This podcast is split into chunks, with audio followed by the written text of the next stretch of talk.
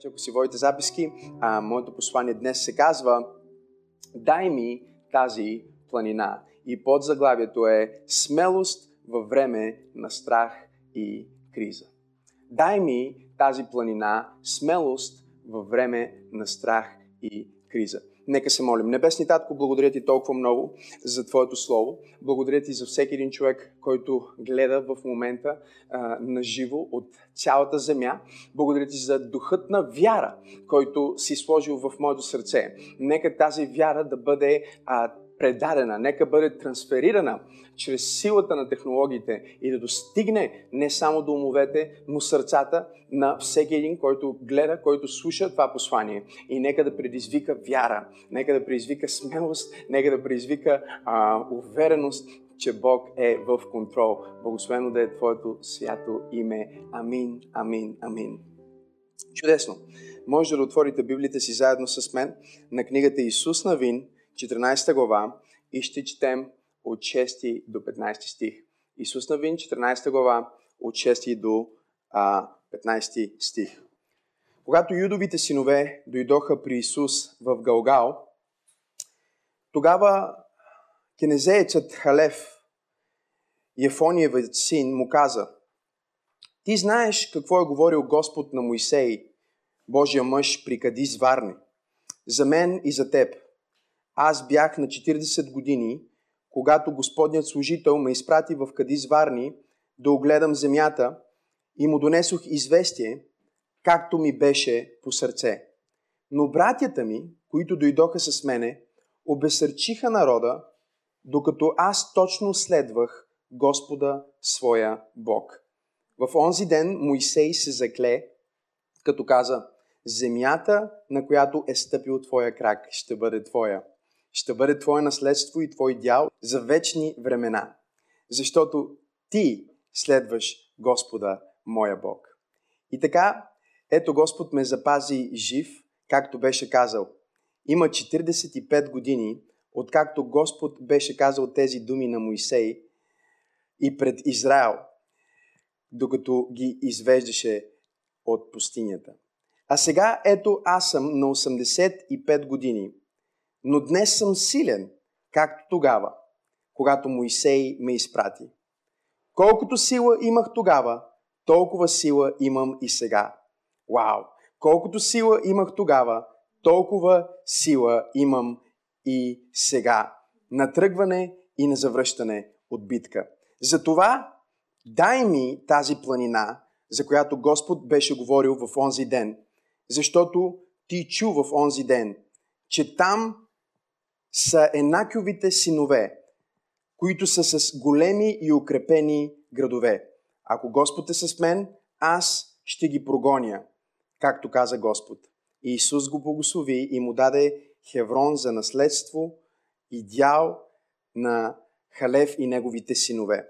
Затова Хеврон и до днес е дял на неговите синове. Защото напълно и точно следва Господа, Израилевия Бог, и името на Хеврон преди беше Керият Арба, което се нарича на един, от, на един голям човек между Енакевите синове. И земята се успокои от война. Още веднъж посланието ми днес се казва Дай ми тази планина, смелост във време на страх и паника. Срещаме този пасаж от Божието Слово в а, Исус Навин, в момент, в който Божия народ, Израел, току-що са влезнали в обещаната земя. Земя, за която Бог е говорил, забележете на Моисей, преди повече от 40 години. Бог призвава Моисей да изведе Израил от Египет. Моисей ги извежда. Те са в пустинята 40 години и в края на, а, на този а, период, в, а, в края на това време, а, има трансфер на лидерството. Има нов лидер, който поема от Моисей, неговото име Исус Навин и той е човекът, а, който води Божия народ. А, той е войнат, който води Божията армия, Божията войска, за да завземат наследството, което им е обещано.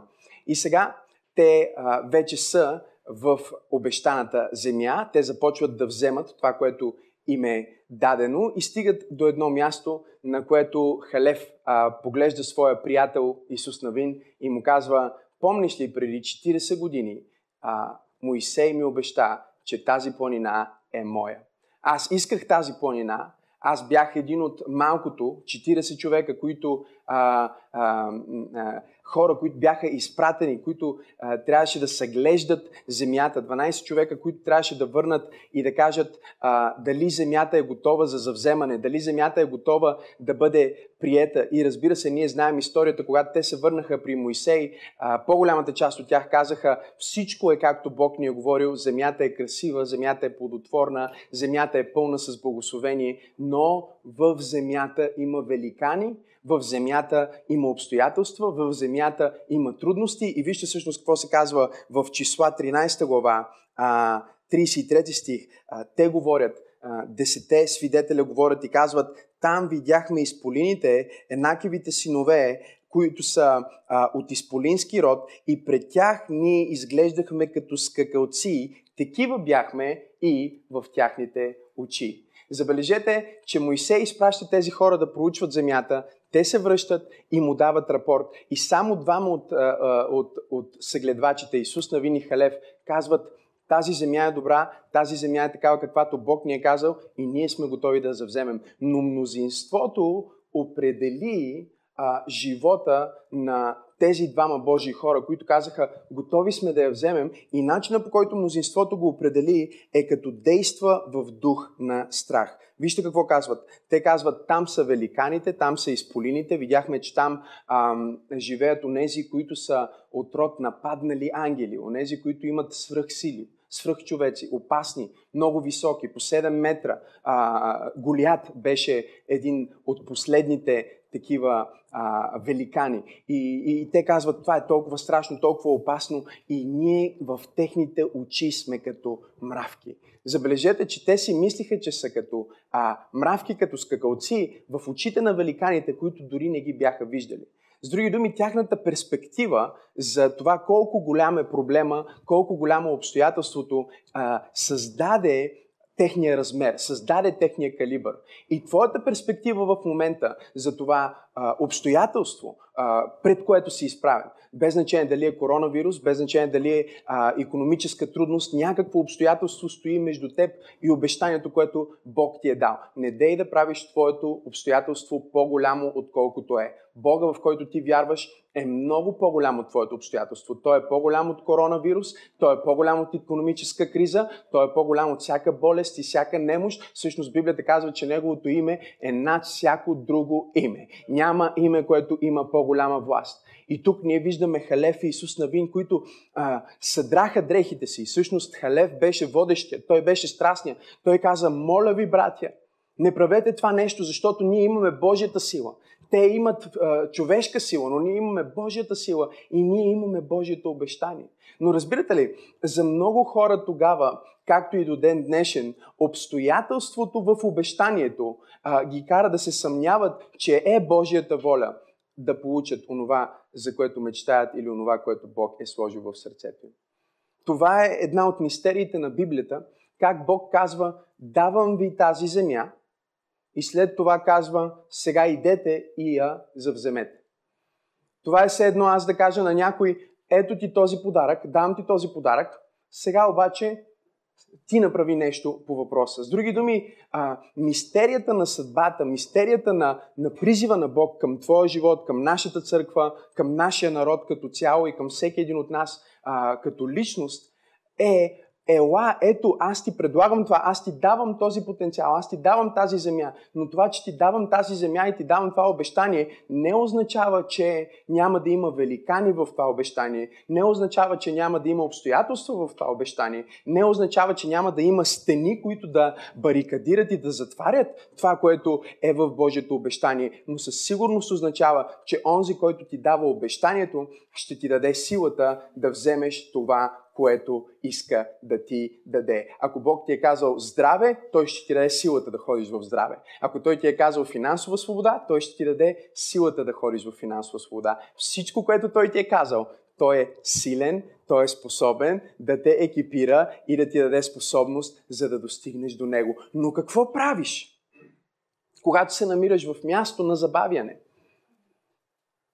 Какво правиш, когато точно както Халев, ти си забавен, не заради твоята вина, не защото ти не искаш да влезнеш в обещанието, не защото ти не вярваш, а защото живееш в свят, който има паника. И понякога паниката на света и страха на света и това, което се случва в света, започва да влияе на индивидуалната съдба и призвание на всеки един от нас.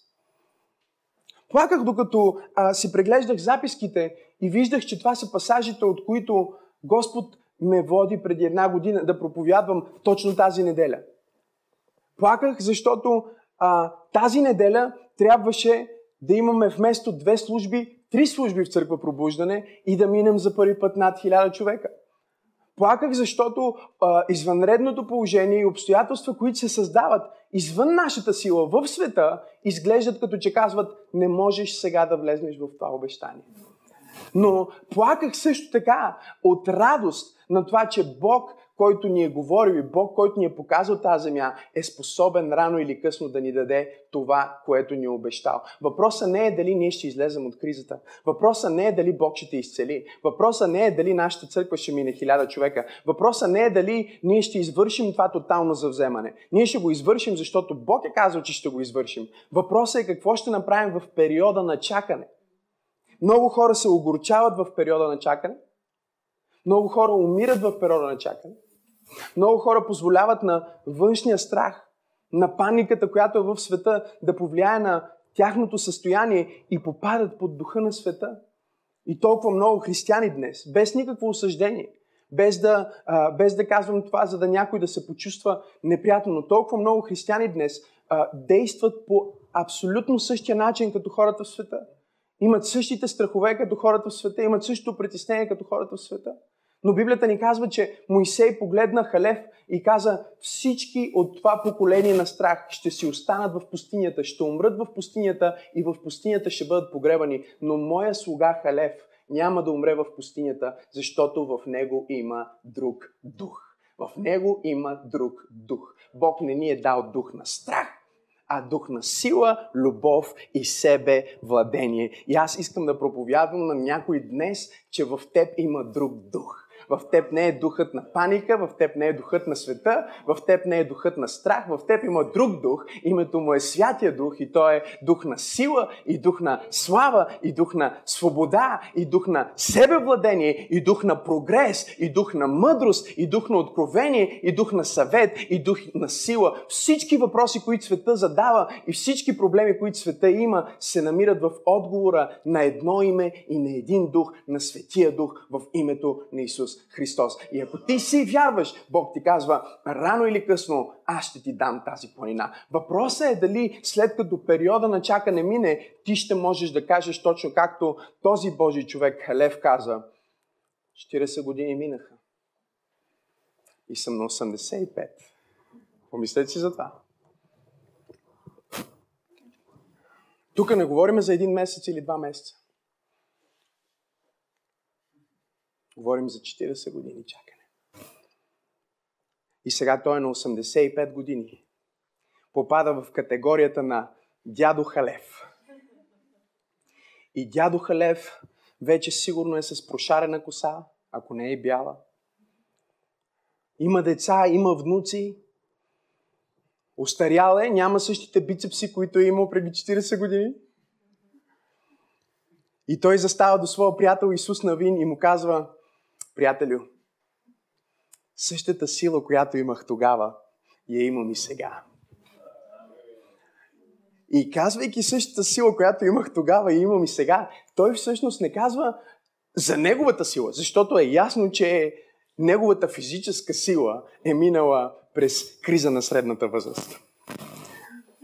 Ясно е, че той, физическата му форма най-вероятно не е била същата, каквато е била 40 години по-рано, когато са съгледвали земята. Но той не говори за физическата сила, той говори за вътрешната сила. И аз искам да ти кажа, че вътрешната сила е много по-велика от физическата сила. Вътрешната сила е много по-велика от външната сила. Вътрешната сила на духа е нещото, което ще направи теб и твоето семейство да преминат през целия външен натиск и не просто да преминат, но да бъдат прославени. Защото чуй това, което ти казва много добре. Божията воля не е просто да те спаси в кризата. Божията воля е да те прослави в кризата.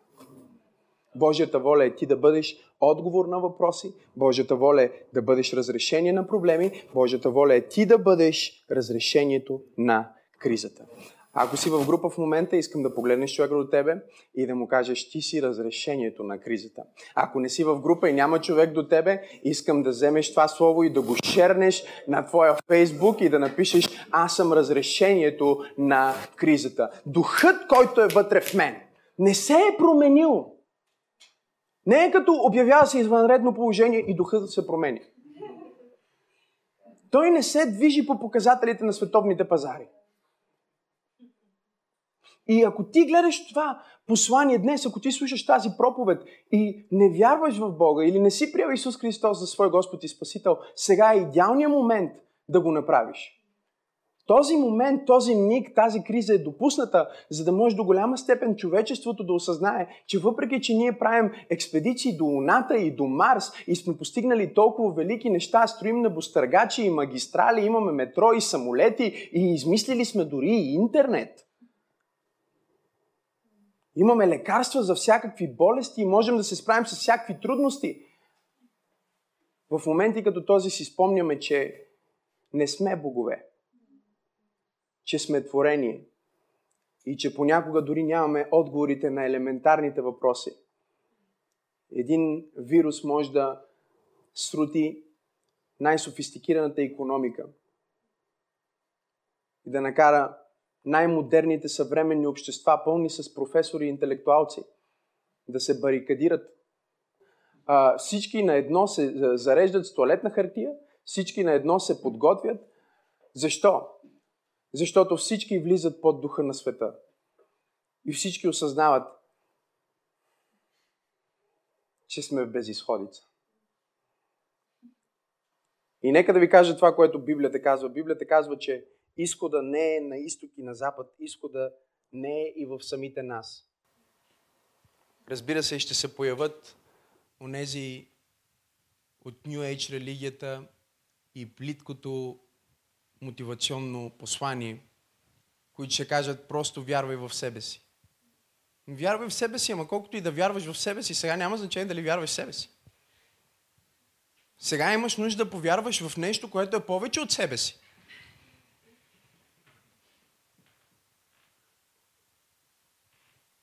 Библията казва, издигам очите си към хълмовете, откъдето идва помощта ми. Помощта ми не е от изток и запад, не е от Евросъюза, не е от Америка, не е от Китай, не е от Япония, не от професори, не от генерали, а е от генерала на небесното воинство. Той е мое спасение, Той е моя крепост, Той е мое прибежище, Той е сянката, под която си почивам, Той е моята яка кула, в която се прибирам във време на напаст и страх. Аз знам, че в Него аз съм защитен, в Него аз имам живот, в Него аз имам вяра и в Него аз мога да бъда дори радостен и щастлив в най-трудните мигове. И сега той стои и казва, искам тази планина, това, което Бог ми обещава, аз искам да го взема. И забележете, че същите великани, които а, бяха срещнали преди 40 години, още бяха на тази планина. И те живееха на тази планина и се размножаваха на тази планина. И бяха сменили името на планината. Библията ни казва, името на планината беше Кирият Арба. Това беше по името на един от най-великите войни, по, по името на един от най-страшните великани. И Халев каза, аз искам да сменя името на тази планина. Аз искам да променя името на този момент от историята, аз искам да променя името на тази а, географска област. Защо? Защото аз приемам предизвикателството да живея според името, което ми е дадено. И тук е нещото, което искам да попитам теб като християнин днес, искам да попитам днес теб като вярващ. Готов ли си да живееш според името, което носиш? Интересното е, че името на Халев означава верен, Халев означава посветен, чуйте. Халев означава смелчага, коражлия. Родителите му му бяха дали това име. пророчески, без да знаят каква ще бъде съдбата на Халев, какъв е призива на Халев, те му дадоха име. Кръстиха го Халев. Не ни казва Библията под какви обстоятелства, дали на майката й се е явил ангел или бащата се е казвал така. Явно не е, защото името му е описано. Но просто решиха да кръстат това дете е верен, посветен, смел, изпълнен с кораж. И аз мисля, че е време ние като християни да живеем според името, което сме получили. Халев каза, аз ще живея в стандарта на името, което съм получил. Аз ще бъда верен. Верен означава предан означава привързан, означава лоялен, означава верен приятел, означава някой, който съответства с истината, привлечен, точен, някой, който взема верните решения, водени от правните ценности. Колко е нужно това в момента ние да имаме хора на вяра, които вземат правилните решения, водени от правилните ценности. Колко е важно в този момент на криза ти да бъдеш човек на вяра, който взема правилните решения, воден от правилните ценности.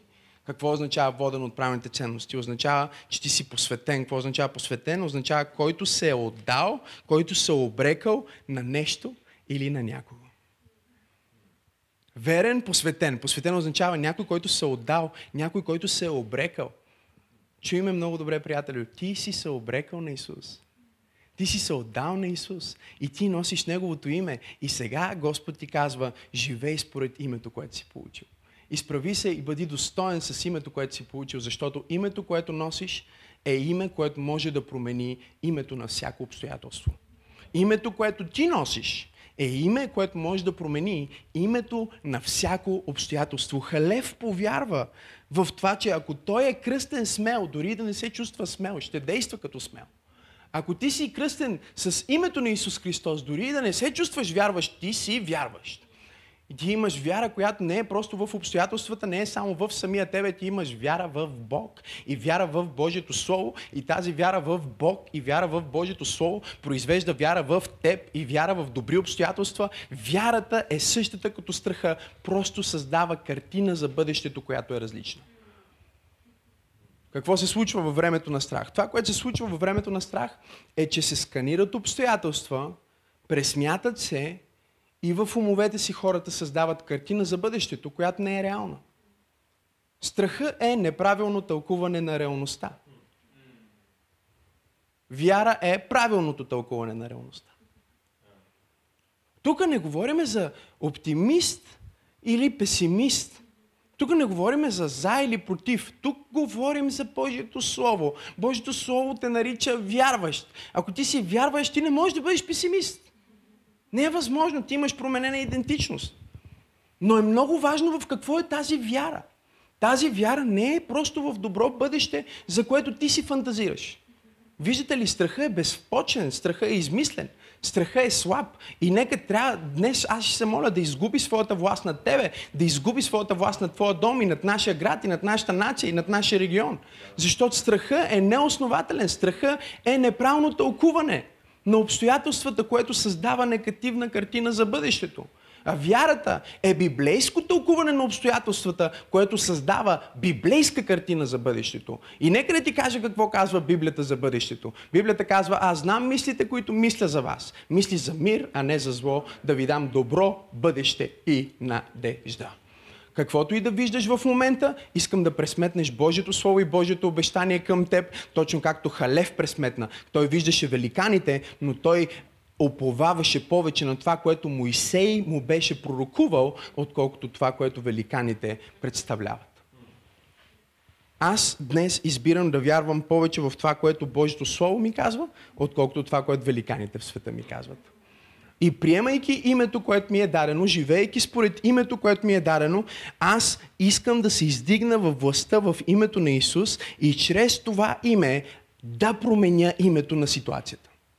Библията ни казва, че той промени. Чуйте, когато той влезна там, този халев влезна там на 80 години и ако четем следващата глава, Библията ни казва, че Божията сила беше върху него и той прогони и изби всички тези великани. Вау! Божията сила беше върху него и той прогони и премахна всички тези великани. Той завзе планина, която Бог му беше обещал, въпреки кризата, въпреки обстоятелствата, въпреки периода на чакане, всичко се беше променило, но неговата вяра все още стоеше върху Божието Слово. Много неща ще се променят в света, в който живеем. Това не е първата, не е последната криза, през която нашите общества и света ще минава. Напротив, Библията е пълна с пророчества за неща, които ще се случват в последни дни. Ние знаем, че живеем в последни дни, но ние не сме оплашени от това, че живеем в последни дни. Ние не гледаме с негативизъм на това, че живеем в последни дни. Ние нямаме губеща есхатология.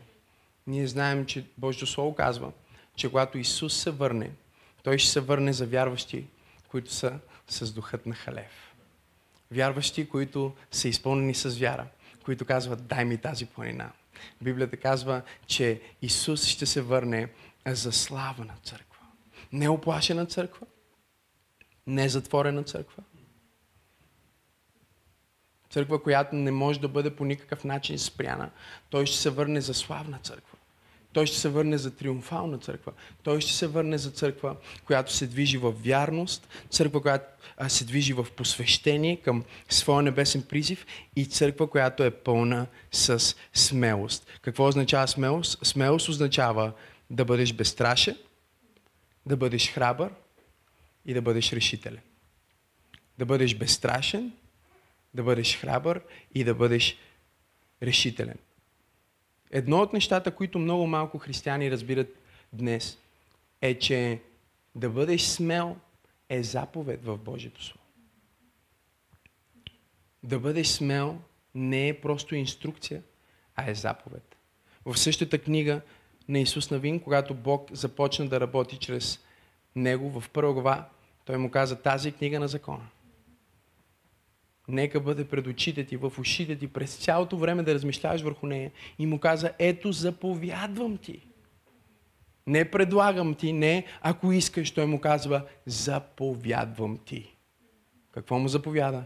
Бъди силен. Ама чувствам се слаб. Заповядвам ти, бъди силен. Чувствам се оплашен. Заповядвам ти, бъди смел.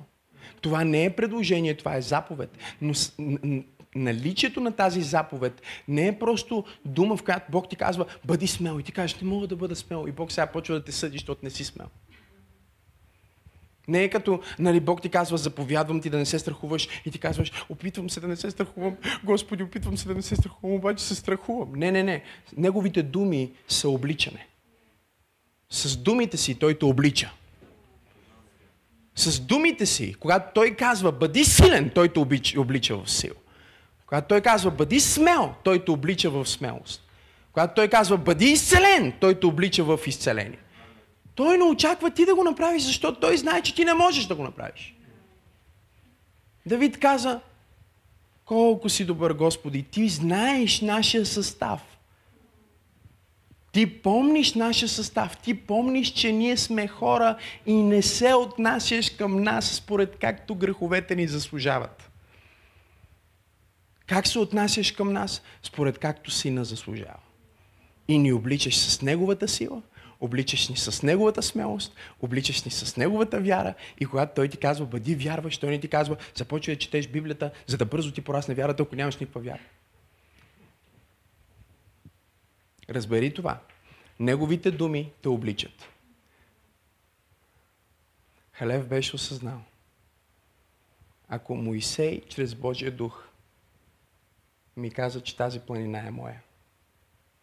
Бог знаеше, че ще мина 40 години. Бог знаеше, че физическата ми сила няма да е същата. Но наличието на Неговите думи към мен не е само изискване и заповед, а е обличане. Буквално овластяване. Когато Бог ти говори, когато Библията ти говори, Библията те овластява. Затова, скъпи свети, ви насречавам толкова много в този период, в който се намираме, в този сезон, в който света се намира. Влезте в Божието Слово, Библията. Знаете ли, че има над 365 пъти, в които Библията казва не се страхувай? Има едно не се страхува и за 15 март, и едно не се страхува и за 16 март, и едно не се страхува и за 17 март, и едно не се страхува и за всеки друг ден от годината. Той ти казва, не се страхувай. Защо? Защото аз съм с тебе. Аз те пазя и аз те обличам с моята сила. Аз те обличам с моето слово. Пасторе, каква е моята отговорност? Твоята отговорност е да останеш силен в Бог в периода на чакане. Твоята отговорност е да не позволиш на обстоятелствата в света да променят твоето сърце и отношение към Бог. Цялото ти сърце да бъде запазено в Бог, в Неговото присъствие и в вярата. Вчера, когато се включих на живо, за да на хората, беше спонтанно. Просто истината е, дойде ми в повече. Всички съобщения от оплашени хора, обаждания от хора, които плачат по телефона, хора, които ми казват, затваряме бизнеса, не знам какво ще правя. Хора, които ме питат дали това е края на света, хора, които ми казват, че умрем ли. Много голяма част от тях вярващи. Сърцето ми Сърцето ми беше разбито и е разбито за всички тези хора. Защото Исус Христос каза, когато се върне човешкия син, ще намери ли вяра? Ще има ли хора, които все още ще стоят на това обещание? Чуй много добре, приятели. Ако твоя живот е положен на друго, на друга основа, на други ценности, на други стойности, имаш много причини да бъдеш оплашен. Бъди оплашен. Моля те, бъди оплашен. Бъди стресиран. Защото всичко, което си градил, ще рухне. Но ако ти си взел своя живот, своето съществуване на тази земя и си разбрал, че ти не съществуваш за себе си, ти съществуваш като продължението на Божието желание да има повече от Исус. И твоя живот е изграден на Неговите думи, както Той самия каза. Тогава борите ще минат, ветровете ще се устремят, но Библията казва тази къща, живота на този човек – всички минават през едно и също. И двете къщи минават през бури. Не е като единия, щом вярва в Исус, той няма да мине през бури. Не, не, не, всички минават през бури. Халев имаше пълната вяра за земята и само защото цялата общност не искаше да влезне, и той не можа да влезне. Но той си каза, каква е моята отговорност? Неговата отговорност е нашата отговорност да запазим сърцето си чисто, да държим вярата си на правилния източник и да очакваме възможността. Да очакваме възможността, за да кажем, дай ми тази планина. Дай ми това, което Бог ми е обещал. Дай ми това, което Бог е казал за живота ми. Аз няма да пропусна нито едно обещание, което Бог има за мен. Защо? Ние не казваме дай ми просто за да го получим ние за себе си. Знаете ли, че Халев всъщност не искаше тази планина? Той не искаше тази планина за себе си. Това не беше неговата фикс идея.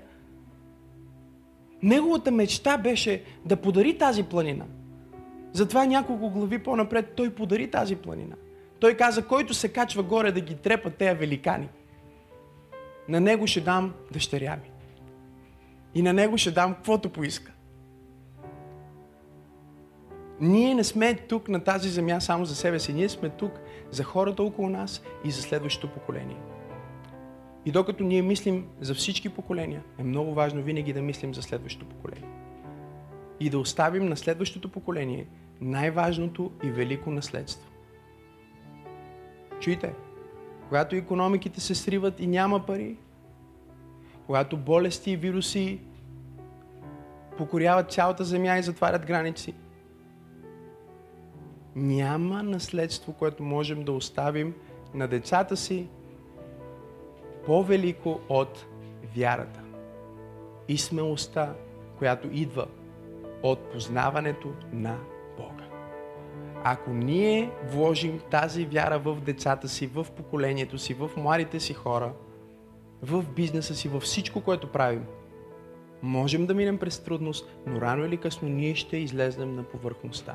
Ние ще излезнем на повърхността, защото има нещо в нас, което ни изтласква нагоре и това е вярата в Христос. Вярата в Христос. Нека да завърша с това. Наистина се опитвам да завърша, но усещам, че Господ говори и служи на хора.